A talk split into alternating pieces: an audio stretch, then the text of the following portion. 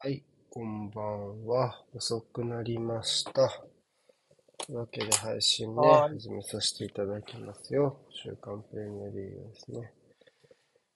第5節です。よろしくお願いします。今週もジャブですね。お願いしますね。はい。というわけで、インターナショナルブレイクが明けた初戦ということですね。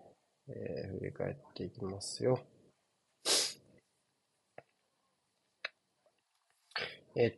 そうね、始まったなって感じ。そうですね。はい。まあ始まったんだ。チャンピオンズリーグが始まったって感じがやっぱすごいですね、僕が。まあね。勝手に。うん、そこはね、まあ否定できないですね。ちょっと、タフ。結構試合見てると思ったり、結構、で、プレビュー準備、早めしてるなって思っても、全然追いついてない。まあ、まあね。そうね。まあ、そこはもう、しょうがないですね。まあ、今、これ終わったら必死こいて、ノーロンのプレビューしてあげます。はい。というわけでね、まあ、第5節ね、振り返っていきましょうか。はい。まずは、第5節は、ウォルバーハンプトン対リバプールの一戦です。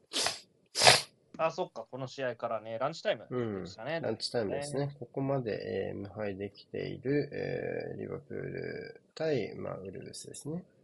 あ、そうね。で、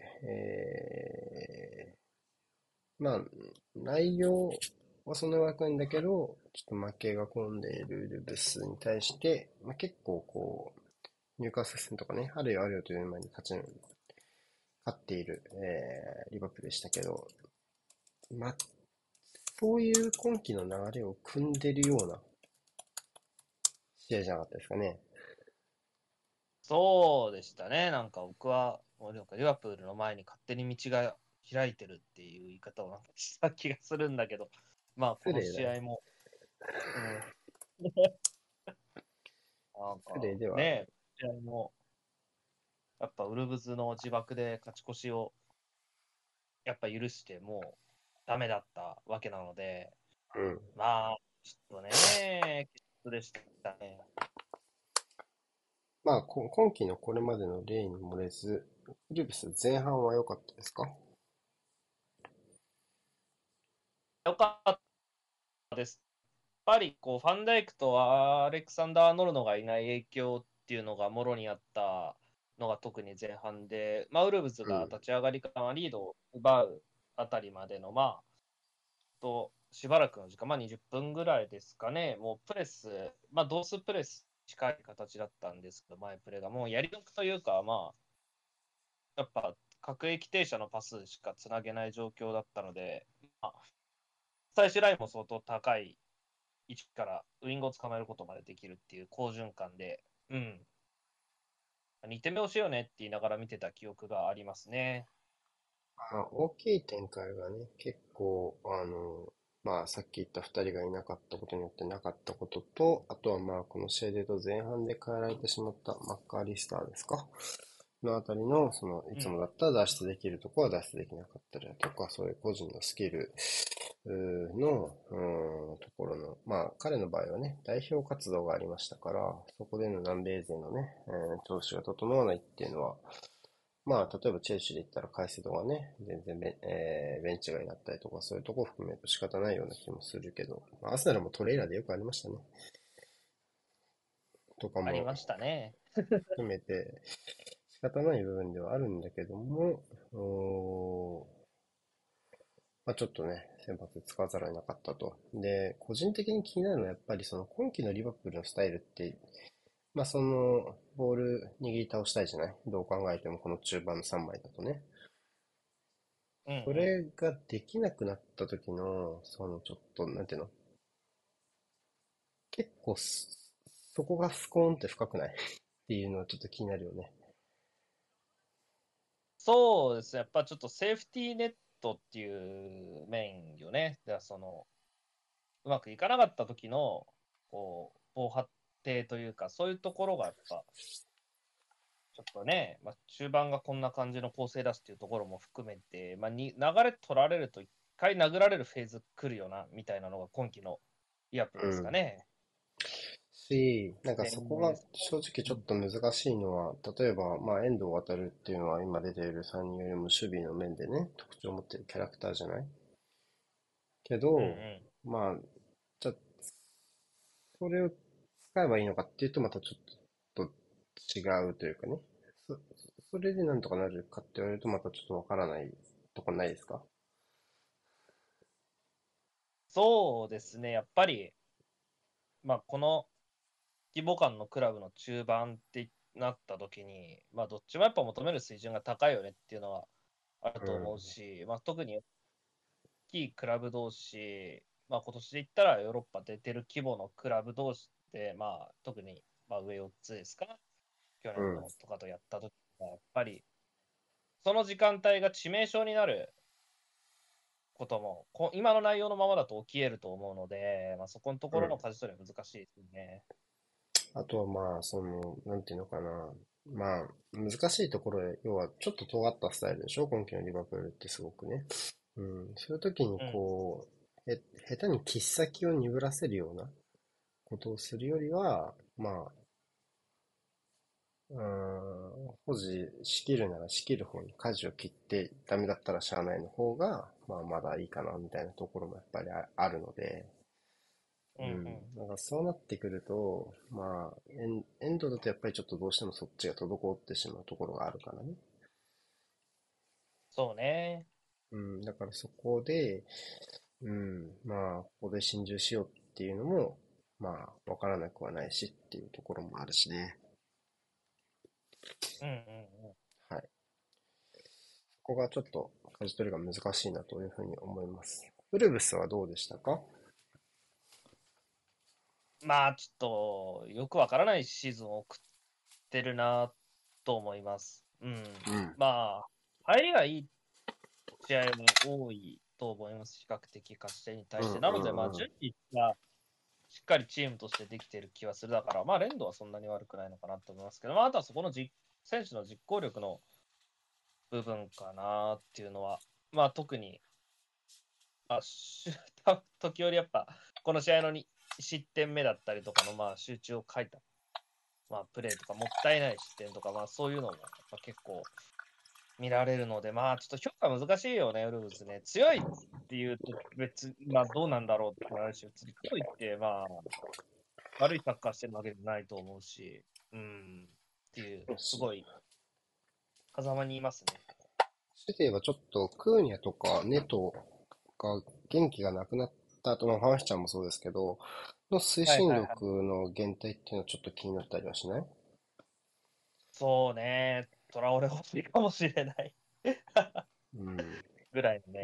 まあ、ここですよね。まあ、ジャベはね、もうすぐじゃないか、ファビオ・シルバって言ってるけども、僕はちょっとまだ現状では物足りない派なので、まあ、ワントップじゃない方がいい気がしちゃうのはあるよね。後から出てくるにしてもっていう。そういうところの、ギャップがまだあるかなっていうところ。どうしても上背では勝てないし、ウルブスがそういう、後半押し込まれる流れになった時に上背に頼らないで前進ができるチームっていうわけではないので、そういうところの、やっぱ求められる質のギャップっていうのは2年前 ?2 シーズン前ですか、彼がもともとね、チャレンジしてた。シーズンとなんかちょっとそんなに変わってないかなっていうところが、その時よりはね、本人の成長は、僕もね、感じなくはないんだけど、ちょっとこの使われ方が変わらないと難しいかってところと、まあ、さっき言ってくれたけど、後ろだよね。この試合、ジョゼ・サーがちょっと軽率でしたね。やっぱ何やってんだって言ったら失点したって思うな。もうマジであれと一緒だよね。何やってんだって言ったら失点したっていうのは、ウォーカーのやつと。そうね。まあ、あるってことだよね、そういうところから。いや、最後に宿っちゃうってことですよね。まあ、3点目はおまけですよね、これはね。そうね。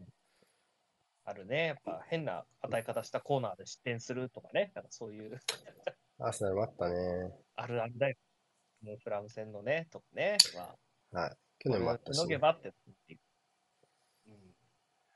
まあちょっとね、そういうところが気になったりした試合でしたね。まあでもリバプールこれで、無敗継続ですから。はい。そうね。まあ勝てたことはいいことですよね、当然ね。うん。うん。はい。じゃあ次行きましょう。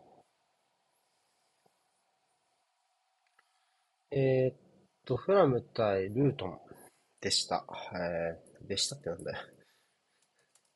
もう終わったみたいな発言ですけど。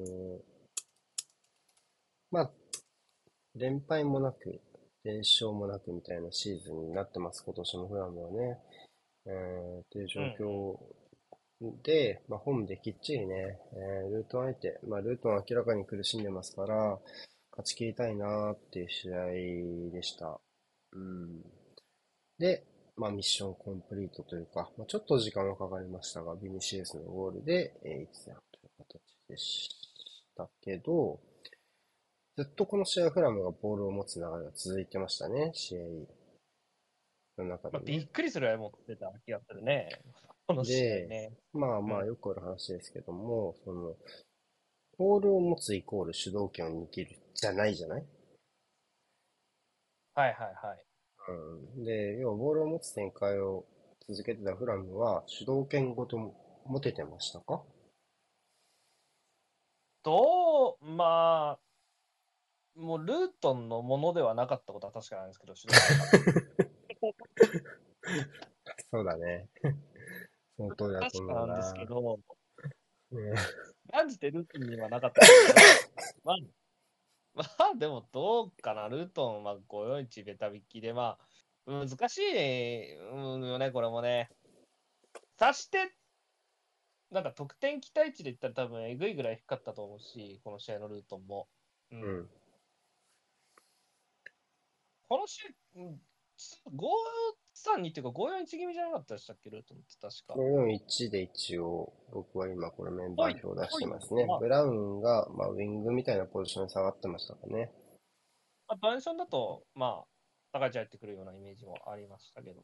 そうだね。うん、まあ、タシテ・チョンの位置も左に流れていたし、基本的には僕はこの試合は 5-4-1 よりだったかなっていうふうに思います。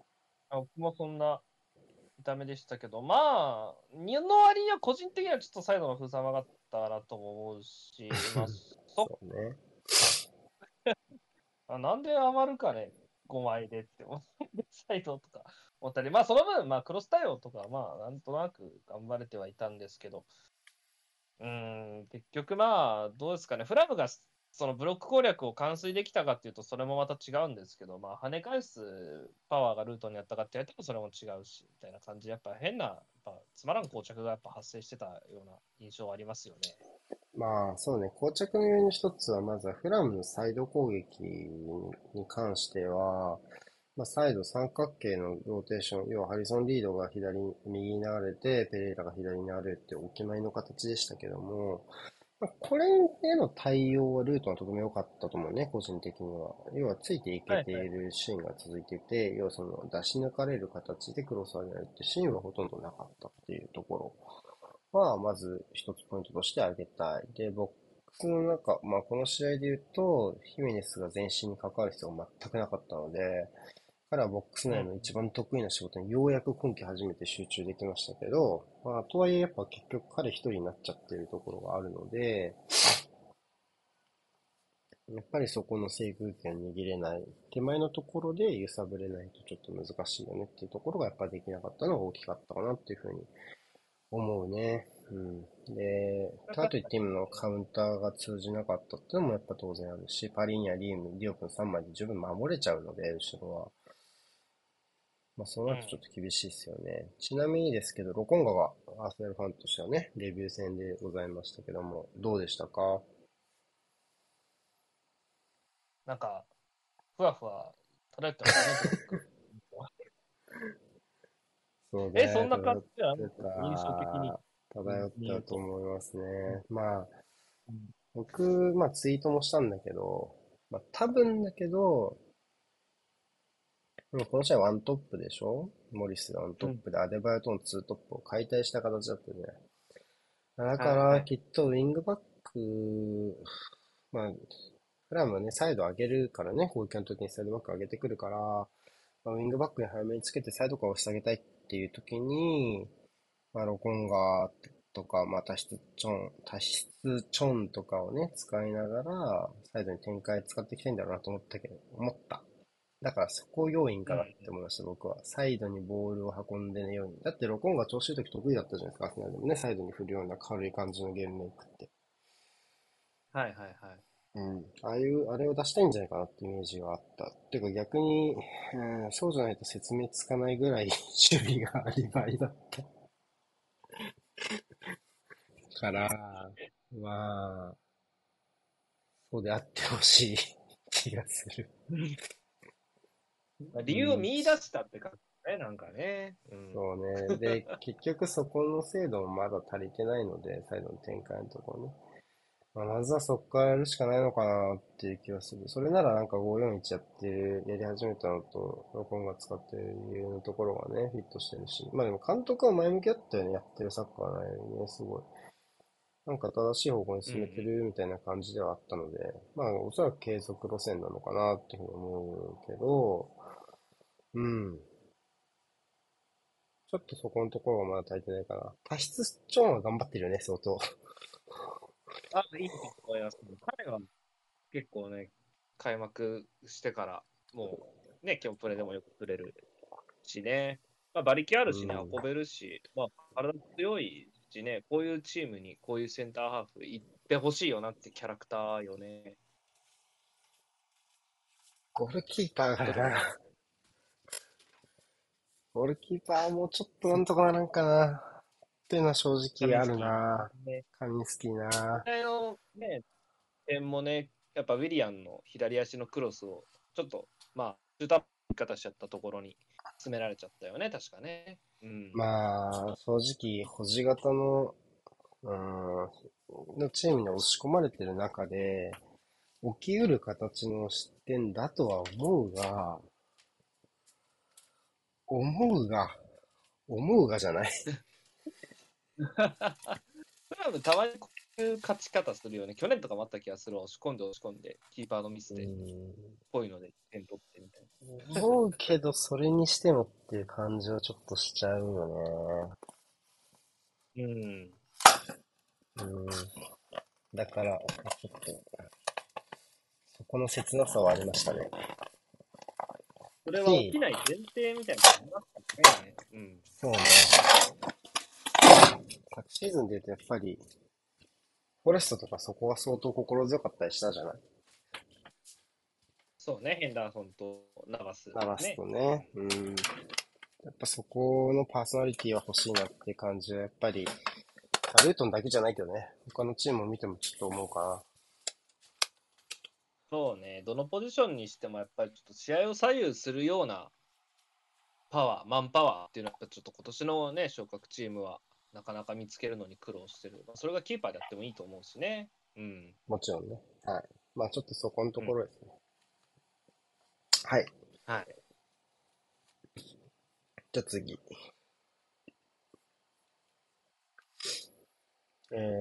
そんな昇格組もう一つ。トッテナム対シェフィールドユナイテッドでございます。勝ちかけましたけど。はい、なあ。劇的なねスパーズが取り方したことに気がされましたけど、まあ内容見たらこれで勝ち点もらおうっていうのはやっぱね100年早いと思いましたね。はい。厳しい。めちゃめちゃ厳しいじゃない。そんな言う？でも無理だ。よくここまで失点してなかったなが10回ぐらい思ったよ、試合見ながら。なんでまだ失点してないんだろうって。そうだね。いやうん。まあ。トッテナムの出来が悪かったですか？いや、そうはあんまり思わない。まあ、てっきり悪いのかなという先入観で僕は見た試合だけど、いや、まあ、いつも通りじゃないの。普段着だったと思います。まあ、マディソンと、まあ、ビスマンっていう今年の、まあ、彼らの、ね、象徴的なところの動きがやっぱ、まあ、ちっとも捕まってなかったんで、このブレイズの守備ブロックに対して。なのでそこから、まあ、そこでリズム作るというか、そこからやっぱね、いろんな択を迫っていくっていう今年の彼らのやり方を出せていくとは思います。うん、で、まあ、シュートの機会も、まあ、クリアなシュートもなくはなかったと思うので、まあ、うん、時間の問題だったものがちょっと、ね、いろいろずれて後半に固まっちゃった感ぐらいのイメージでしたがね。うん。まあ確かに、そんなイメージは僕もありましたね。まあそうね、ビスマン動くから捕まえづらいよね、こういうチームにとってはね。そう。で、それをやっぱり、その終始を裏返せるようなチームも、まあ中には、リーグの中にはあるとは思うんだけど、うん、まあちょっと、まあブレイズにそのパワーはなかったのかなっていうね。そうですね。いや、ハンマーがね、ワンチャンス生かして、勝ち点は届くかなってところ取ったんですけど、まあ、リシャルリソンがね、見事に、うん。ワンゴールワンアシスト。ゲームの流れを変えましたか？そうでしたね。まあ、2点目はもうなんか、まあ、しゃあないかなってのもあるんだけど、まあ、1失点目をね、ブレイズ目線だとね、コーナーでしたから、そこは跳ね返したいでしょ、スパーズ相手だったらと思うし、まあね、チームから的にね。うん、まあ、ジェルソンにニアでほぼフリーですから、ね、競れてなかったですから、うん、あれでちょっとガクッともう折れちゃったな、という、まあ、これはでも勝ち点一よっていうところ、頑張りたかったんだろうけど、まあ、ちょっと厳しかったですね。試合後に、フォンが照れくさそうにしてるリシャルリソンをスタンドの観客にこう、押し出すように、お前だよってやったのがちょっと印象的でした、個人的には。あれでもやっぱ、ね、まあ、ね、ライバルチームだからあれだけど、まあ正直そういうことができるチームって雰囲気がいいじゃないですか。ね、うんうんうん。で、まあリシャルリソンもうまくいかないとき不機嫌だけど、うまくいったら一体照れくさいんやって思ってちょっとだけ好感度が上がりました、僕の中で。はい、そうね。確かに。爆発させてるイメージはないかもね。ギラッギラしたままって感じだもんな、イメージとしてはね。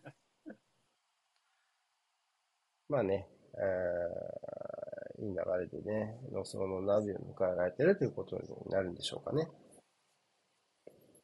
まあ、スパーズ的には今年一番いろんなものが問われるというか、やっぱ中間試験みたいな試合になると思うし、まあ、アウェイとはいえ、はい、うん、ね、楽しみですね。はい、じゃあ次行きましょう。ウェストハム対マンチェスターシティでした。やっぱり怪我人が今すごくシティは増えてて、この試合はまあベンチメンバー8人でしたけど、オルテガとカーソンが両方いるっていう、ゴールキーパーが2人いて、なおベンチが埋まらないっていう状況でした。まあちょっと別の話になるけど、ミッドウィークにもベルナルドが負傷してしまったという話もありますし、まあグリーリッシュとかは間に合ってくるのかな、もしかすると今週末ぐらいには。まあ、復帰してくる人もいるけど、怪我人も出てくるっていう、野戦病院的な感じにはなりつつあるのかなっていう感じはしますが、ピッチ内ではそんなことはほぼ関係なしという感じで練習を重ねているのが、まあ、今季のシティでございます。この試合でもそんなに苦しいやりくりってところは、スタメン発表の時ほどは感じないですよね。そうですね、この時間はね、我々別の試合見てたんですけど、まあね、なんか、まあ、ウェストハム相手で先制を許したロンドンスタジアムっていう状況だけだと、まあちょっと、サシモのシティも苦労しとんのかなと思いましたけど、まあ、そんなことはなかったですね、別にね。試合内容的には。いや、むしろウェストハムはよくワンチャンスを生かしてゴールまで持っていったって方が強かったからね。うん、見たらそうなった。あーみたいな。別に苦労はしてないんだな、みたいな感じでしたね。そうだったね。うん。だからまあ、強かったですね。まあ、ウェストハム相手に押し込みながらシュートチャンスを迎えるっていうのは、まあまあできなくはないじゃないですか。うんうん。まあもともとプレッシングよりローブロック引いてっていうチームですし。まあでもカウンターが本当にあれだけ抑え込めるのはすごいわね。そこよね。そこはやっぱ勝って違ったと思うね、普段のウエストハムとはね。やっぱり45分でワンチャンス1回ぐらいの攻め切ることはやっぱできないうからん。ね、普通は。っていうところでした。で、まあその同点、勝ち越しのシーンになったところは、ドクのロストからだったんですね。その背後をコーファルが取る形からカウンターを放ってボードプランスって形でした。で、そ後う。半、ね後半も、すべてドクは取り返すんだね。ほぼ一発目みたいな感じだったよね、後半のね。で、まあ、ミッドウェイクのスルベナツベズ打線でも、いい調子のパフォーマンスを見せてましたけど、早くないですか？僕、絶対もっと時間かかると思ったんだけど。そうなんだよね。なんか、なんだろう。思ったほど異物感がねえなって、テンション下がりながら見てました。はい。いや、僕、ベルギー代表でしか見たことなかったんだけど、僕、ユーロかないや、ワールドカップはいはいか、はい。見たことなかったんだけど、かったうん。ここだけの話していいですか？はい。今度こそシティはつかまされたって思った。今度こそね。絶う対、ん。これはもう、絶対無理、強制はって思った。マジそうで、よね。マジで大声で言わなくてよかったと思った。僕はそんなに見てなかったからノーコメントだったら、見てた人はやっぱ、これ、ジェルビーニョだろうって言ってる人結構いたしね、アスナル。いやいや、マジでマジでよ。やっぱボール持った突貫小僧だし、味う方ん。使う判断も良くないし、やっぱ球離れが悪い感じとかはもういかにもベルギーの若いサイドアタッカーって感じだったから、あ、絶対無理だ。ついに、ついにだって思ったのに。見る目がないですまあ、ね。これもね、悪い意味でわかんこれもまだわかんないです。こうね、デビュー戦でよくしてたみたいなね、あるから、このね、本性が出る可能性もあるから。うん。もちろんね。そう、でも、一旦ヒットする速さのがこれだけ速いっていうので、もう本当にそこの時点で想定外なので、もう本当見る目がないなって僕自は分が思います。こうあった状態で見ると、なんか、いや、もうちょいトンチキであれよって思ったよ、僕も試合見てて。そうです何普ね。通にやっとんねんって。うん。リねスペクトしてんのかな、やっぱ、チームのことに。ここでどうラなスんプだにしてたら死ぬな。ろうな。やる気でそすうね。ね。はい。後半はね、だいぶオープンな展開になってきたんで、ウエストハムもチャンスがあったんですけど、結構アクロバティックなパスが決着でしたね。ロブパスなんか、あそこにしか無理みたいあなれところか。を落としての、アルバベレルスナのルロドブパがス。うん。抜けたやつか。あんなんできんのってドン引きしなかった、アルバレスも。そうね、この試合アドバレス、フリーキックもいいの蹴ってたし、まあこの2点目、決勝点のラストパスもそうだし。うん。ちょっと、何長いレンジのパスキックの精度削って、スピード上げたデブライネじゃんみたいな くらいの多彩さ。まあそうね、万能というか、どこにいても存在感出せてるし、うん、プレーも正確だし、ほんと。まあ、この試合はね、結構ハーランドをね、もうアレオラがもう必死でずっともう俺、この試合3対1になってもなおアレオラにマンオブザマッチあげてると思ったぐらい。頑張ったんだけど、まあ、ちょっとね、さすがに試行回数があれだけあるとね、まあ、3点ぐらいは入るよね。うん、って感じ。9月13日、12日に、ボリビアのコーチで試合してきたはずなんですけどね、アルバレス、先発で。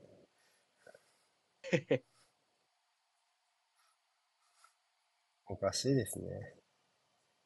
おかしいですね、はい。海抜3577メートル。ロッカーリストはあんなことになったんですよ、演奏もだけど。まあ、そうね、はい。出ることはないよ、本当に。うん、いや、若いから演奏だって。ロッカーリストだって。うん、ね、考えたくもないよ。うん。悪夢みたいだよ、本当に。本当なんかね、賭博違反とかやっぱしといてほしいもんね。うん。やばいよ。はい。というわけで、その時間帯僕らは何を見てたかっていうと、マンチェスター・ユナイテッド対ブライトンなわけですね。はい。はい。どうでしたか、この試合は。まあ、ユナイテッドの新しいフォーメーションが目につく試合でしたかね。まあ、3センター2トップのね、形でぶつかってきましたね。うん、どうですか、この新フォーメーションの印象。やっぱ若干面食らってたとは思いますね、ブライトンがね。特に本当、立ち上がりのところ、やっぱね、いい位置で奪うことできたし、まあ、このプレッシャー、しっかり、まあ、サイド誘導もできてましたし、うん。こう、で、相当運動量を求められてる中で、まあ、立ち上がりということで、うん。3センターもしっかり動けてる時間帯は、やっぱり、これ、おっと思わせるような、やっぱ展開、ユナイテッドはできてたんじゃないかなと思いますね。うん、そうね。何が誤算でしたか？ちょっと手がバレるのは早かった気もする。そうだね。若干ね。手続き感ですか？前半中ぐらいはこの潮目でいけてればね、その終始的には悪くなかったような気もしますけど、ちょっと手バレちゃったというか、まあ。逃げられちゃったよね、長いボールでねっていうのはちょっとあったよね。まあ正直僕の個人的な見解を言わせてもらえば、はい、ブライトンにはバレるだろうっていう気しかしないのでちょっと軽率だったというか、まあ、やっぱり試合のうちに1点取らないと整合性取れないプランだったかなってやっぱちょっと思うんだね。初めの 2,3 回でっていうイメージなのかなっていうふうに僕は思いました。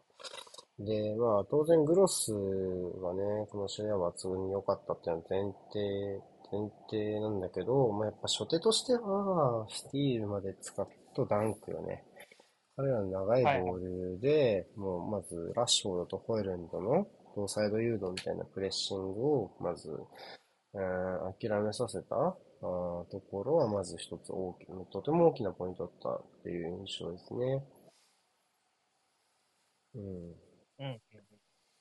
で、そこからグロスがさらにその縦パスを差し込んでくるとか、前を向いたりする、丸を向かないでかわすっていうところの判断とかがさえ渡っていく流れになるわけです。そうなるともうユナイテッドのマイプレー聞くことはなかったですね。そうだね。うん。で、先制点もブライトンに入ってしまうという流れですね。これはね、まあ、どんだけ100歩譲ってもリードを許しちゃった時点で、ちょっともう、後半どうすんねんっていうのが、ね、僕も話してたところで、まあ、実際ちょっとね、やっぱこの消耗のところを耐えきれてなかったので、ただよ。この後バレーサインに行くんねん。はいはい。ただ、でも逆に言うと、要は仮にこの試合にきっちり勝ちに行くっていうふうなことを本当に考えた場合ね、当然プレッシングから奪い返さないといけないのは間違いないじゃない。まあやっぱ高い位置で取る機会は欲しいよね。そうなると高い位置がプレスに出てくっていうふうになった時に、まあこのやり方ってそんなに大きく間違ってはいないとは思うわけ、やり方の一つとして。でも、まあ今言ったことにもバレちゃってるでしょ、バレちゃってる。はまらない。あと、ツートップとインサイドハーフの会が全然いない。はい。ってことはもう、進むも地獄、引くも地獄なんだよね。ぶっちゃけ、先制されてこの後半迎えた時点で。っていうのはやっぱり、辛かったよね。結構なんかもうどんどん、分の悪い賭けに引きずり出されてる感じはとても強く感じましたね。で、まあ、先制することが前提だった感はあるよね。で、結局、まあ、バイエルン戦、見た？バイエルン戦見てないか。あ、僕まだ見てないですね。すげえ疲れてた、後半。案の定、すっごい疲れてた。コイルンド、普通に膝に手ついてたわ。あれって途中で。こんな試合やった後のバイエルン戦ってさ、そうなるよ。替えもそんなにいない中でね。って感じでしたね。そんな中で三笘は結構封じられてたんですよ、ダロットにね。でもまあ、封じられても存在感を出せるのが三笘ですか。まあそうでしたし、まあなんか、三笘はそうだったけど、逆のサイドにいたアディングラスさんは、特にソリーマーチの不在を感じさせることもなく、なんで感じないんだよっていう、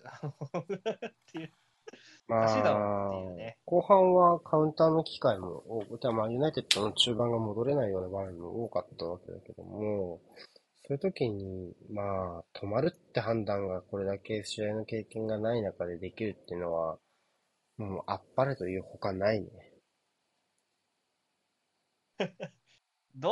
なんだこれまだ来て、この夏来たんだぞ、アディングラはね、サンマーズからね。どうなってんですか、ね。まあただデゼルビーってやっぱり就任してからその仕込むまでの速さっていうところもやっぱり持ち味の一つじゃない、その去年の。緊急登板の時もそうだけどね。そうなってくると、まあ、当たり前じゃないけど、まあ、これぐらい毎回やれちゃうのかっていう気も。やだね、本当に。なんか、まあ、言い方悪いけど、マジで錬金術みたいな感じやな、マジで。まあそうよね、その仕込みに関しては、まあ、チームベースでもそうし、まあ、とりわけやっぱ個人に対してはやっぱりなすべきことを徹底させるっていうのはすごいよね、デゼルビーはね。そういうところの両ウィングのね、自分のやるべきことをやるってところは印象的だった。で、ランプティね。素晴らしいですか。いや、よかった。この試合よかったですね。素晴らしかった。あとはまあ、見てない人にお勧めしたいのは、グロスのゴールはマジでぜひ見てください。ほとんど自分でやってました。自分で展開して、自分でリアナに入ってきて、自分で対面。続いてランプに助けてもらって、あとは全部自分でやってました。おすすめです。はい。ぜひ見てください。じゃあ次行きましょ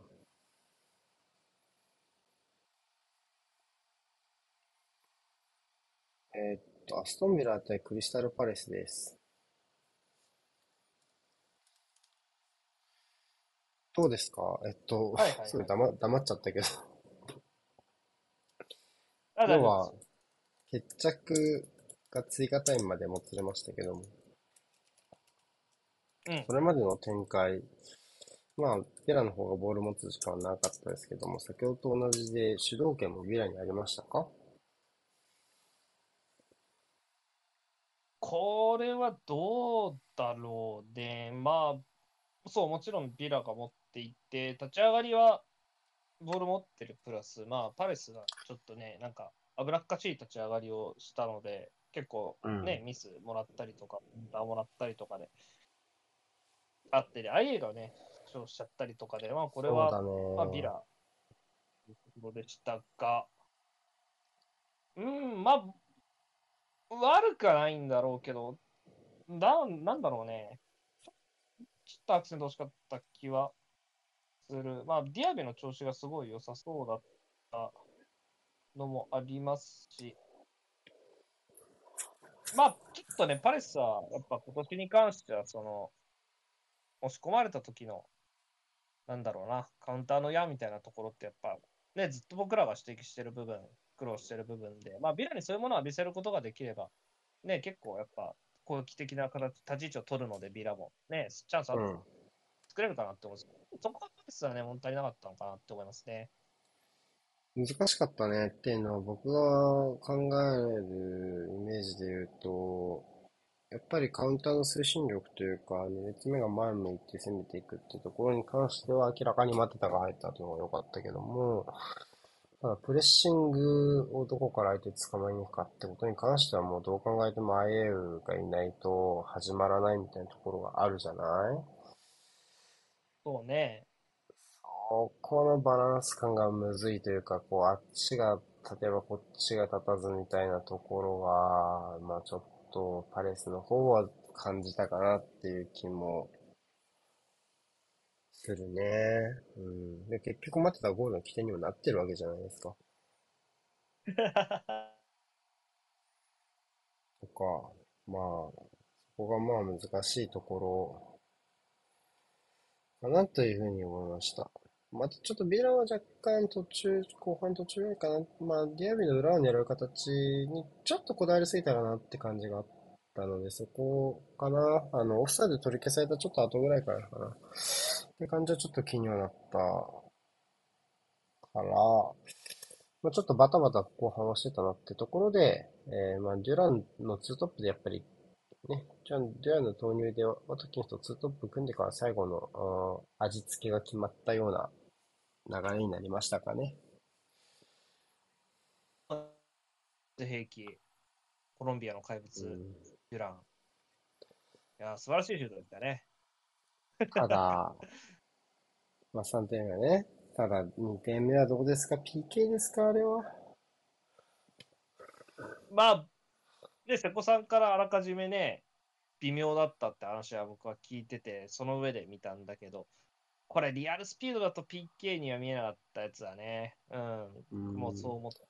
まあ、先にコンタクトがあって、その後に、まあ、ボールを取りに行ってるっていう判定で、おそらくこの先のコンタクトが、まあ、オブストみたいなのを捉えた印象なのかね、っていうところなんだけど、でもなんかちょっと、これは確かリチャーズですよね。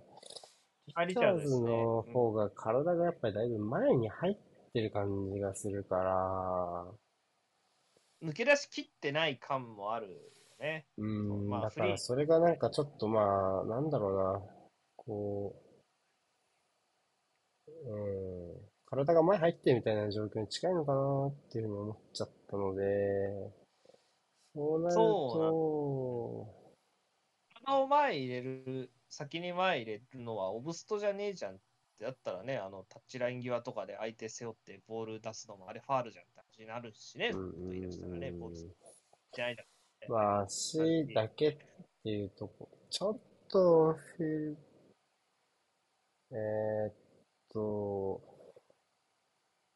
主審だね、この試合。フィードレビューがあって、要は覆らなかったわけだから、まあ、主審側の方ですよね、この試合でいうと、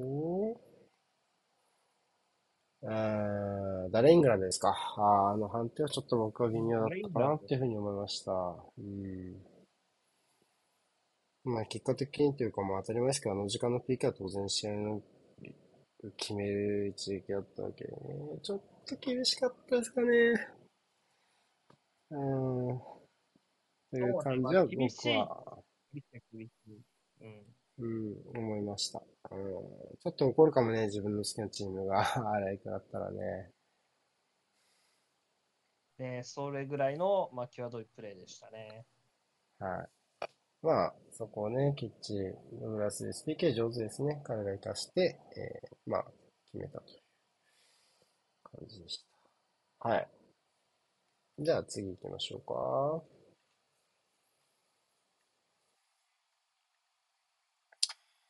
ニューカッスル対ブレントフォードです。ニューカッスルはよもやの3連敗で苦しいシーズン序盤になりました。CL も始まる中で連敗は絶対止めておきたかった一戦だと思うんですけども、見事ミッションコンプリートしましたね。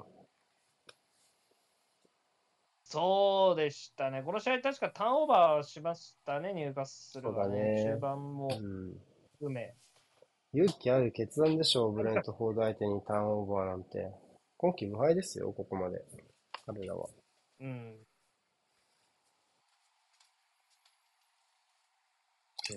やりたくなかったですけどね、本音を言えばね。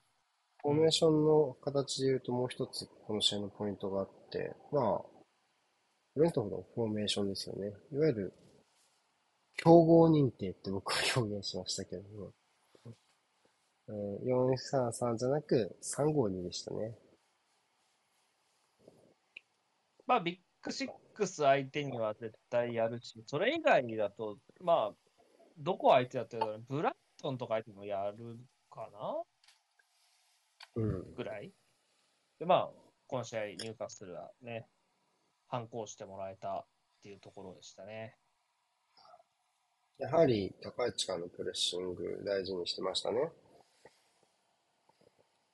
そうですね、ウェントード、まあ、そこしっかりできてましたし、まあ、強度的にもニューカッスルに負けないというか、まあ、ウェントードの方が良かった気もするし、まあ、なかなかちょっとどっから、ね、ニューカッスル的には攻めていこうねっていうような立ち上がりだったんじゃないですか。で、まあ、その状況にニューカッスルをなんとか押し返し始めたのが、まあ大体前半の途中ぐらいからかなっていうふうに思ってますけど、ヘンリーの負傷は痛かったですね。そういう流れが変わりつつある状況の中でね。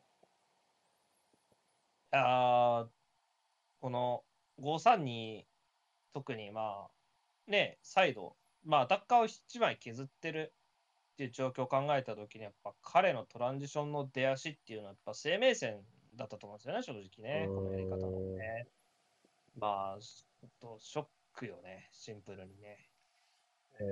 今季の残りシーズンは絶望という状況ですか。あと、ペリシッチもね、まあ、チーム違うけど、この2人の選手がね、今季ちょっと厳しいんじゃないかみたいな大きな怪我を負ってしまったっていうことになったんで、まあちょっと切ないですね。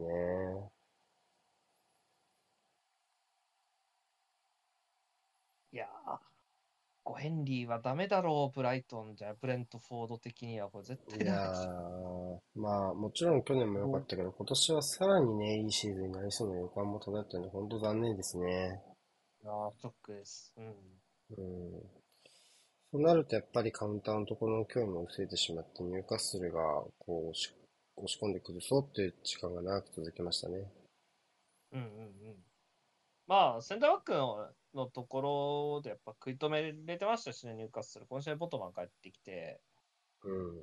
まあ、いつもまあ、勝手知りたる最終ライン組めたところっていうのは、まあ、大きかったと思いますね、この試合はね。そうだね。しかしながら、あの失点の仕方は悔いが残りますね、ブレントフォード。いやー、しょうもない、しょうもない、しょうもない PK なんです、本当に。ね。うーん。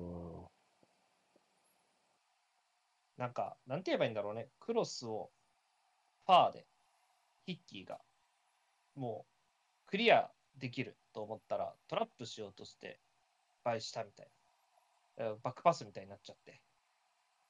え先に触られるという地獄みたいな PK でした。ゴードンはまあよくしたたかにあそこは逃さなかったですね。そうね、まあ結構際どい、まあ、フレッケも引っ込めたかなぐらいの感じだったんですけど、まあちょっと接触はしちゃったみたいな感じで。うんうんうん。で、その一旦結構見合わけたっていう感じでしたね。ブレントフォードがじりじり引くことで、ちょっとね、全体的になんかもっさりした展開になるかなと思って苦しい状況になるかなと思ったけど、なんとか勝ち切りましたね。そうでしたね、もう、まあ、シエル・ミラン戦控えてるっていう状況で考えると、まあ一旦内容棚上げでいいかなとも思うしね、入荷する目線だと。3連敗だったし、次シエルだし。って考えたら、もういいんじゃないですか。うん。まあ、それほど大きなピンチもね、作らせてたわけじゃなかったと思うし、ブレントフォードにね。そうだね。うん。まあ、欲を言えばもうちょっとミラン戦の内容は欲しかったなという気もしなくもないですが。結構やられてたみたいね。そうね。0-0でした。まあでもね、連敗をね、きっちり止めたっていうところはやっぱ大きかったのかなというふうに思います。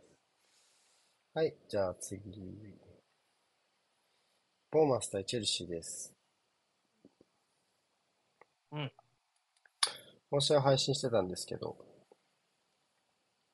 前半を終えたところで、一緒に配信してたタナさんが、スコアレスドローシュがピョンピョンするなって言ってましたけど、スコアレスドローでした。やっぱね、手だれですね、タナさんはね。いやー、で、この試合がまあ、今、これ4節、5節目の48試合目が48試合目にして、今季初めてのスコアレスゲームだったわけですね、プレミアリーグにおいては。すごい、よかったな、タナさんな。はい。はい。うん。どうなんですかね。立ち上がりはチェルシーの方がいいかなっていうふうに思いましたけど、チャンスを生かしきれなかったですね。決定力不足で済まして大丈夫ですかね。どうですか？決定力不足って言われたらまたちょっと難しい。まあ、本当にオープンだったかって言われるとね、まあ、何が一番チャンスだったか、何が一番チャンスだったんですかねって、まあ、なるっちゃなる気もするし、うん、まあチェルシーの攻撃、すごい抽象的な話をするならば、まあ、忙しいなっていうのがやっぱりちょっと思うところがあって、うん、止まれない、ね、忙しい、そうね、やっぱりいい攻撃っていうのは一回こう瞬間的にこうふっとこう抜けるところがあって、そこからもう一回こうエンジンが入るようなねところがねあるのかなっていうのもけど、やっぱりまあすごく力んでるような感じがやっぱりするし、そうなった時にまあちょっとその緩急のなさみたいなところは少し気になるかなっていう。ところはありますね。まあ比較するのも酷だと思うけど、やっぱブライトンとか僕はすごい印象がいいのは、やっぱその来ると思わせて来ないとか、行くと思わせて行かないみたいなところで、やっぱ相手のこうなんだろう、その予測を裏切ってくるところ、まあ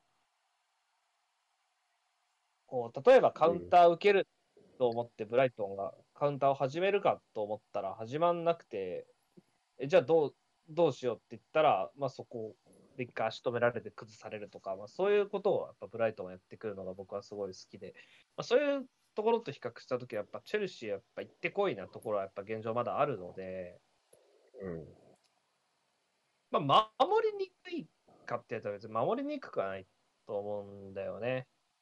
攻撃始まったら攻撃終わるまで加速してくるから、まあ、先回りもしやすいよねっていうのはあるし、うんまあ、そういうところでやっぱちょっと若いチームっていうのはありますし、まあ、そういう苦労がちょっとあるのかなっていう印象は中心ありますね。そういう点に関しては、例えば、要は今週は返せでいなかったりとか、さっきも言いましたけど、演奏がちょっと動きが重いなってところがあったりとかっていうのがあるので、彼らのような中盤が調子になれば解決する話ですか？それともそういうことじゃない？どうかね、やっぱそのペースチェンジっていうところを考えたときに、まあ、エンソが、まあ、パスの緩急をつけるっていうのは、まあ、あるかもしれないですね、ここが、もし調子が良ければっていうのは、やっぱ、まあ、長いパスも当たり前のように出してくるので、まあ、そういう、まあ、奥手前の選択肢も含めた緩急はあると思いますね。まあ、まあ、エンソが、この試合、エンソ良くないなって試合でチェルシーが勝てるイメージが多分今年、ビタイチ湧かないので、まあ、ちょっとね、思いも背負ってる感じもしますね。うん、ちょっと気になるのは、ポジションを上げてるじゃない？この方がいいのかね。俺はあんま良くない気は。あんま好きじゃないかな。ちょっと下の方がいいんじゃないかって思うね。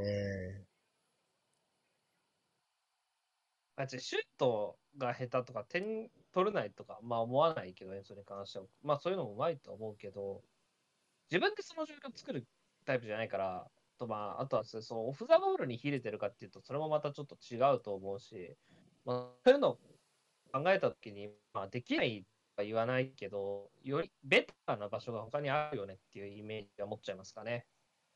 なるほどね。まあ、チェルシーに関しては、その点に加えて、ちょっとやっぱ後半の交代選手が入った時の後のもう、バラバラ個人戦ぐらいはやっぱちょっと気になるよね。ああ、人が変わっていくにつれて、やっぱ秩序がなくなっていく感じ、やっぱね、この試合に限ったことではないので、まあ、ちょっと、いかがかなっていうのはありますよね。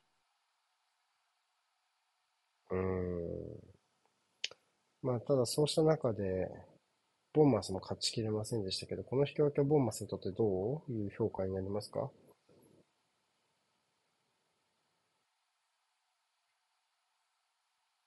それはクラブの格で考えたら悪くはないんでしょうけど、まあ、今のチェルシーの調子だったり、この怪我人の多さだったりっていったところを考えると、まあ、もう少しね、チャンスくれてもよかったのかなとは思うし、悪くないけどいいなって気はしますね、ボーマスだとね。まあ、チェルシーほどじゃないですよ、ちょっと一本上しちゃったかも否めないしね、この試合は。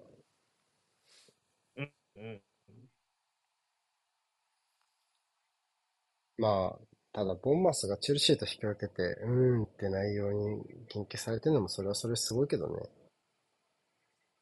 そう、本来の格であれば、もう、勝ち点、まあ、よく引き分けましたねぐらい言われてもおかしくないわけですから。でそうじゃないんだよね、試合見てるとね。やっぱ、目立ったパフォーマンスの選手もいたしね、やっぱ、アーロンズとかこの試合凄まじかった。バックス良かったですね。アーロンズ、ケリー、ネット。はいはい。最終ラインはね、良かったですね。そう、で、交代に入ってきたとか、まあ、クライファーと一頭に、ここもアクセントになってたと思うし、国際の選手の質はもしかしたら、チェルシーより良かったかもしれないぐらいの勢いだったんですけど。そうだね。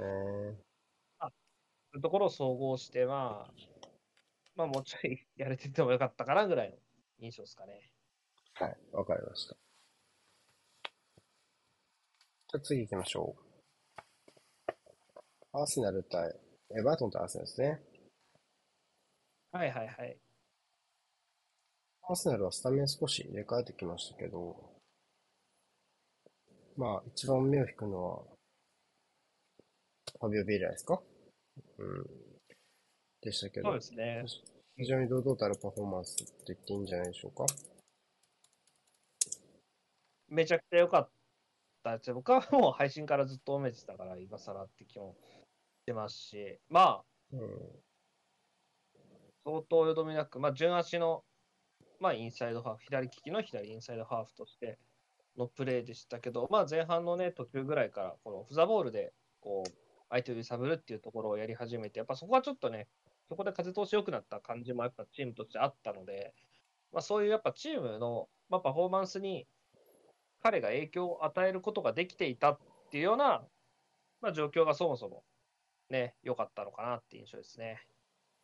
はい、その逆にいなくなって存在感を出した選手もいるわけですね。マルテンリの交代から少しアーセナルの流れが悪くなりました。そうね、時系列的にはね、そうマルティネッリがいなくなってなったことで、左の、ね、ちょっとサイドの整備どうしよっかっていうところがあっての、まあ、ビエイラが走り役になるかみたいなところの、ね、前半のこうマルティネッリ交代以降の話でしたね。まあ、僕はもともとトロサールの左の外はあんまり好きではないっていうのを言ってたんですけど、まあそういう枠組みがじゃあ決まっているのだとしたら、この試合のプランというか、まあ抵抗みたいなのが良かったですね。前半終了間際の裏抜けもそうだし、少しずつオフのボールで解決していったりとかしてね、大外で孤立なような工夫はされてましたし、まああとはトロサールに関してはその動きは結局ペース戦の3点目に繋がったりもしてるから、そういう、まあ、選手の特性とかね、この人はこっちの人の向いてるからとか、この位置の方がいいからっていうので決めるのも大事なんだけど、でもまあ、やっていく中で選手たちがそういうところの応用を覚えられるならばね、じゃあこれじゃダメなんだってところにトライできるのはもうこれに越したことはないし、そういう意味でもやっぱりこの試合の左サイドの、まあ、もがき方っていうんですか、そういうところはやっぱとても良かったなっていうふうに個人的には思いますね。まあ厳しいなで終わらないところよね。まあその、いろいろやってみるというアプローチを変えてみるとか、まあ後半のスタートからいきなりジンチェンコと回ったりとかも、あれも絶対ベンチで話してる、ね、ロッカーで話してたようなことだったと思うし、とかね、まあやってみるとか、まあね、試してみるっていうのは、アーセナルはね、違和感なくできるチームになってきたかなっていうところですよね。逆にエバートンの印象どうですか？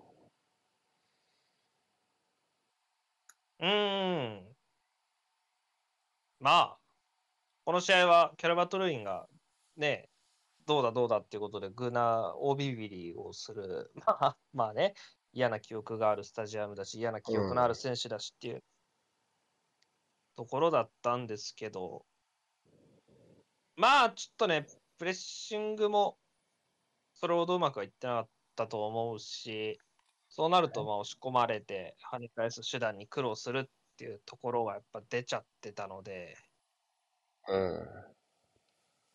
まあ失点する気はしなかったよね、まあ、正直ね。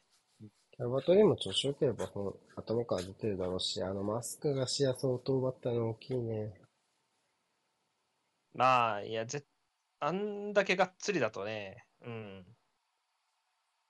ダメ塞がってってなるとやっぱしんどいっすよね。そうだね。まあ、最後はね、チェルミティも入れてロングキック構成に出たエバートンでしたけどもね、なかなかそれも実らずに、まあ、保持で徹底的に解決を図ったアーセナルに力負けしちゃったっていう流れですかね。そうですね。まあ、結構ね、コーナーキック、最初は蹴ってたんだけど、やっぱエバートンその跳ね返すことに関してやっぱりそこはね信用できるチームだった中で、まあショートコーナー連打し始めて、まあこれだったらコーナーやるうまみ感じるなってなったところで、まあ点もね取れたっていうところで、まあこのままじゃダメだっていうところを変えるっていうところで言うと、まあさっきの左もそうだし、このコーナーキックのアプローチもそうだしって言ったところで、そうだね。打ち手を変えるっていうことが、まあ結局試合をちゃんとね動かすことができた要因なのかなと思いますね。そういう意味では大きな勝利になりましたね。はい。じゃあラストいきましょうか。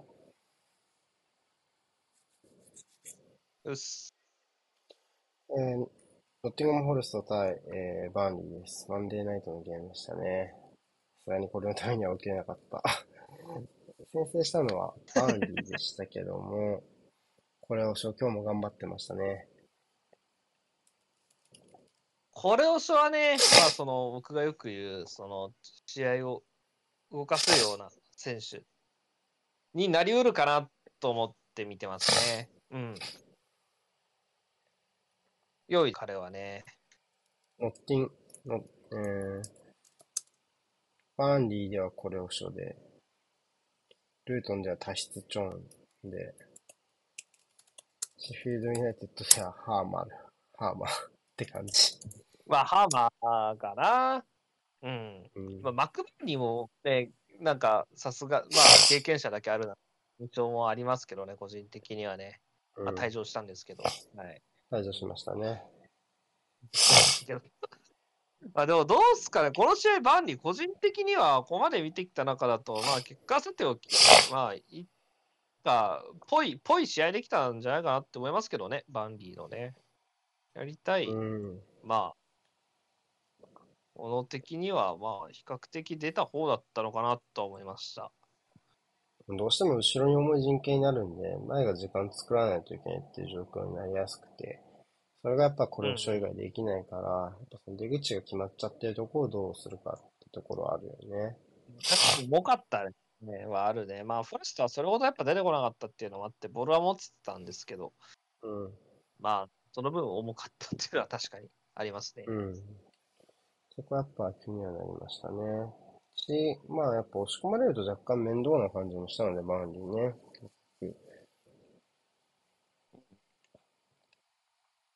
結局押し込まれた、バーンリーに押し込まれた時間帯から、フォレストは先制点与えちゃってますから。そうね。あの時間帯のハンドリングがちょっとうまくできなかったなって感じはします。若干やっぱりジョンソンいないと陣地回復きついですか？そうだね、単純な走力だけで言ったら、この両力もね、あるとは思うんですけど、まあ、レラン・ジョンソンは、まあ、うまさの、まあ、巧みさと比べると、ちょっとね、まあ、直線的な印象を受けますし、まあ、その分かなっていう気がしますね。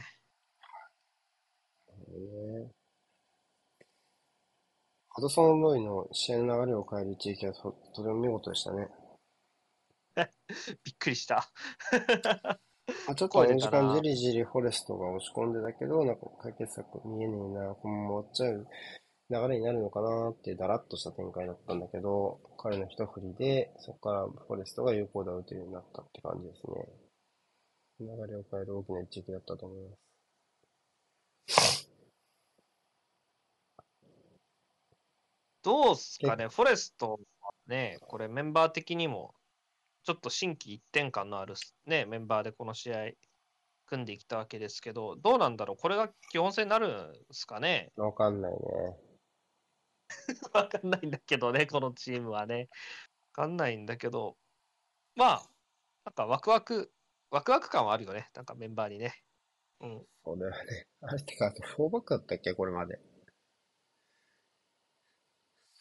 これまで4、まあ、343 じゃみたいな感じじゃなかった？ 3 だよね。なんか急に4バックしてってやり始めたなと思ったけど。うん、そうね、直近のセルティ戦も3バックだったと思います。うん。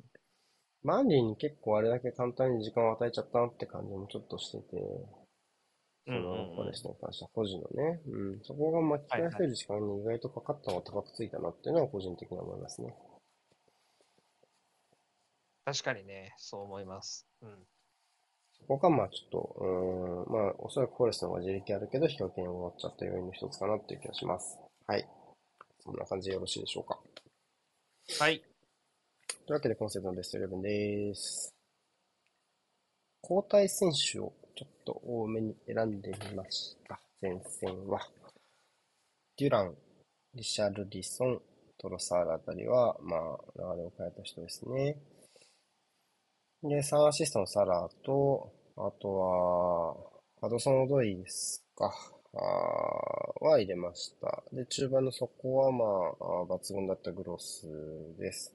バックラインは、ロバーソン、ね、攻め上がりがね、中盤効いてましたロバーソンと、センターバックとしてほとんど完璧なフルムを見せたサリバとディアスですか。カウンターが競技のチーム、なりうるチームに対してカウンターを許さなかったこの努力になりました。で、あとは、アーロンズも素晴らしいパフォーマンスでしたね。うん、凄まじかったです。うん。で、ネトもね、大きなセーブでね、チームの引き分けに貢献した感じです。まあ、ここに載っていない人の中で個人的に良かったなって思うのは、デイングラ、ビニシウス、クルゼフスキ、ケリー、ポトマン、ドグ、待てたです。待てたね。はい。負けちゃったけどね。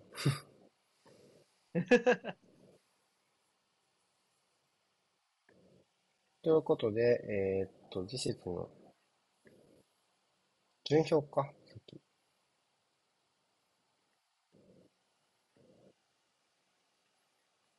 順表を見ましょう。はい。まずはトップハーフ。シティの全勝はまだまだ続きます。無敗だったチームは6つから4つに減りました。ウェストハムとブレントフォードがここで脱落になります。というわけで、トップ4が今のところね、無敗の4チームという形になります。そうね。で、うん、まあ、グループって感じだね。で、まあ、ブライトン、まあ、ウェストハム、ここまで大統領ですけど、ここから下ちょっと意外な名前もいたりしますね。アストンビラ、ノッティンガム・フォレスト、クリスタル・パレス、ウラムって形でね。フォレストは頑張ってます。フォレストちゃっかり積んでるな、なんか。はい。逆に苦しいなっていう順位にいるのはやっぱり、ニューカッスル12か14位でしょうね。ここら辺はなかなかコンディションが上がってこないなっていう感じが、すごいなっていう気は。合理感がありますね。しますね。まあ、ニューカッスルが一番この中だと強いチームと対戦が固まってたので、まあ、上場借用の余地があるかなって気はするけど、ユナイテッドとチェルシーはちょっと苦しいですね。そうね。チェルシーは得点5、失点5、得失点足して一番リーグで少ない数字です。まあ、得点も失点も少ないロースコアな結果となりますね。去年と傾向全く一緒ですね。ねうん。うん。で、逆に勝ててないチームが5チームあって、ボーンマスと下見4つという形になります。昇格組はまだ勝ててないんですね。誰が一番初めに昇格組爆弾を受け取るか。っていうところは非常にポイントになるんじゃないかなっていうふうに思います。うん。では、週末の試合でございます。まあ、なんといっても注目度が高いのはノースロンドンダービーになるでしょうね。無敗同士の対戦になりますし、まあ熱量のところで言えば、おそらく近年一番高いと言っても過言じゃない試合になるので、試合前の雰囲気になるんじゃないかなっていう状況でしょうか。そうね、これほど両チームとも、まあ、両チームの状況を考えたときに、まあ、これを、まあ、汗はちょっと、まあ、なんとも言い難いけど、まあ、特に、まあ、勝ち点状況とかも考えたときに、これほど状態のいい中で行われるのは、ちょっと久しぶりかもしれないからね。うん。近年、どっちかはダメだったでしょうね。うん。どっちもダメだったもあります。どっちの代もありますね。はい。はい。それ以外のところで言うと、強豪との連戦になりますけども、リバプールとウェストハムのところですかね。どちらも EL を戦ってきているチームの対戦になりますね。ウェストハムは、勝った?どうだろう。勝ったんじゃないかな。ブライトンとビラが負けた気がする。なるほどね。うん。勝ちましたね。聞いたことないチームだわ。TSC、バチュカトボラ。どこに飛ばされたんだろう、一体。セルビアだ。レッドスターと同じ。わお。だ。なでるもほ飛どばせね。はホームでしたけどね。あ、ホームだったんだ。コテスがゴール決めてます。結構使ったね、主あ、そ力。うか。そうかう結構ん、使ってた。オードプ確かラに。ウス、パテタは使ってるね。なるほど。はい。まあ、ここは面白い勝負になるかなと思いますし、もうこれ以上負けたくないチームもいます。バーンリーに挑むユナイテッドだとか、チェルシーをアーストンビラをホームからチェルシーだとか、大変ですね。はい。3年前になります。今節は23時の試合からスタートで、土曜日は、で、朝4時の試合があります。ちょっとこれ起きれるかわかんないけど、まあ一応配信を予定しておいてます。で、日曜ははいつい。も通りですね。は10い。時と12時半。うん。じゃあそんな感じで今日は終わりましょうか。はい。はおーい。疲れ様でした。はい。ありがとうございました。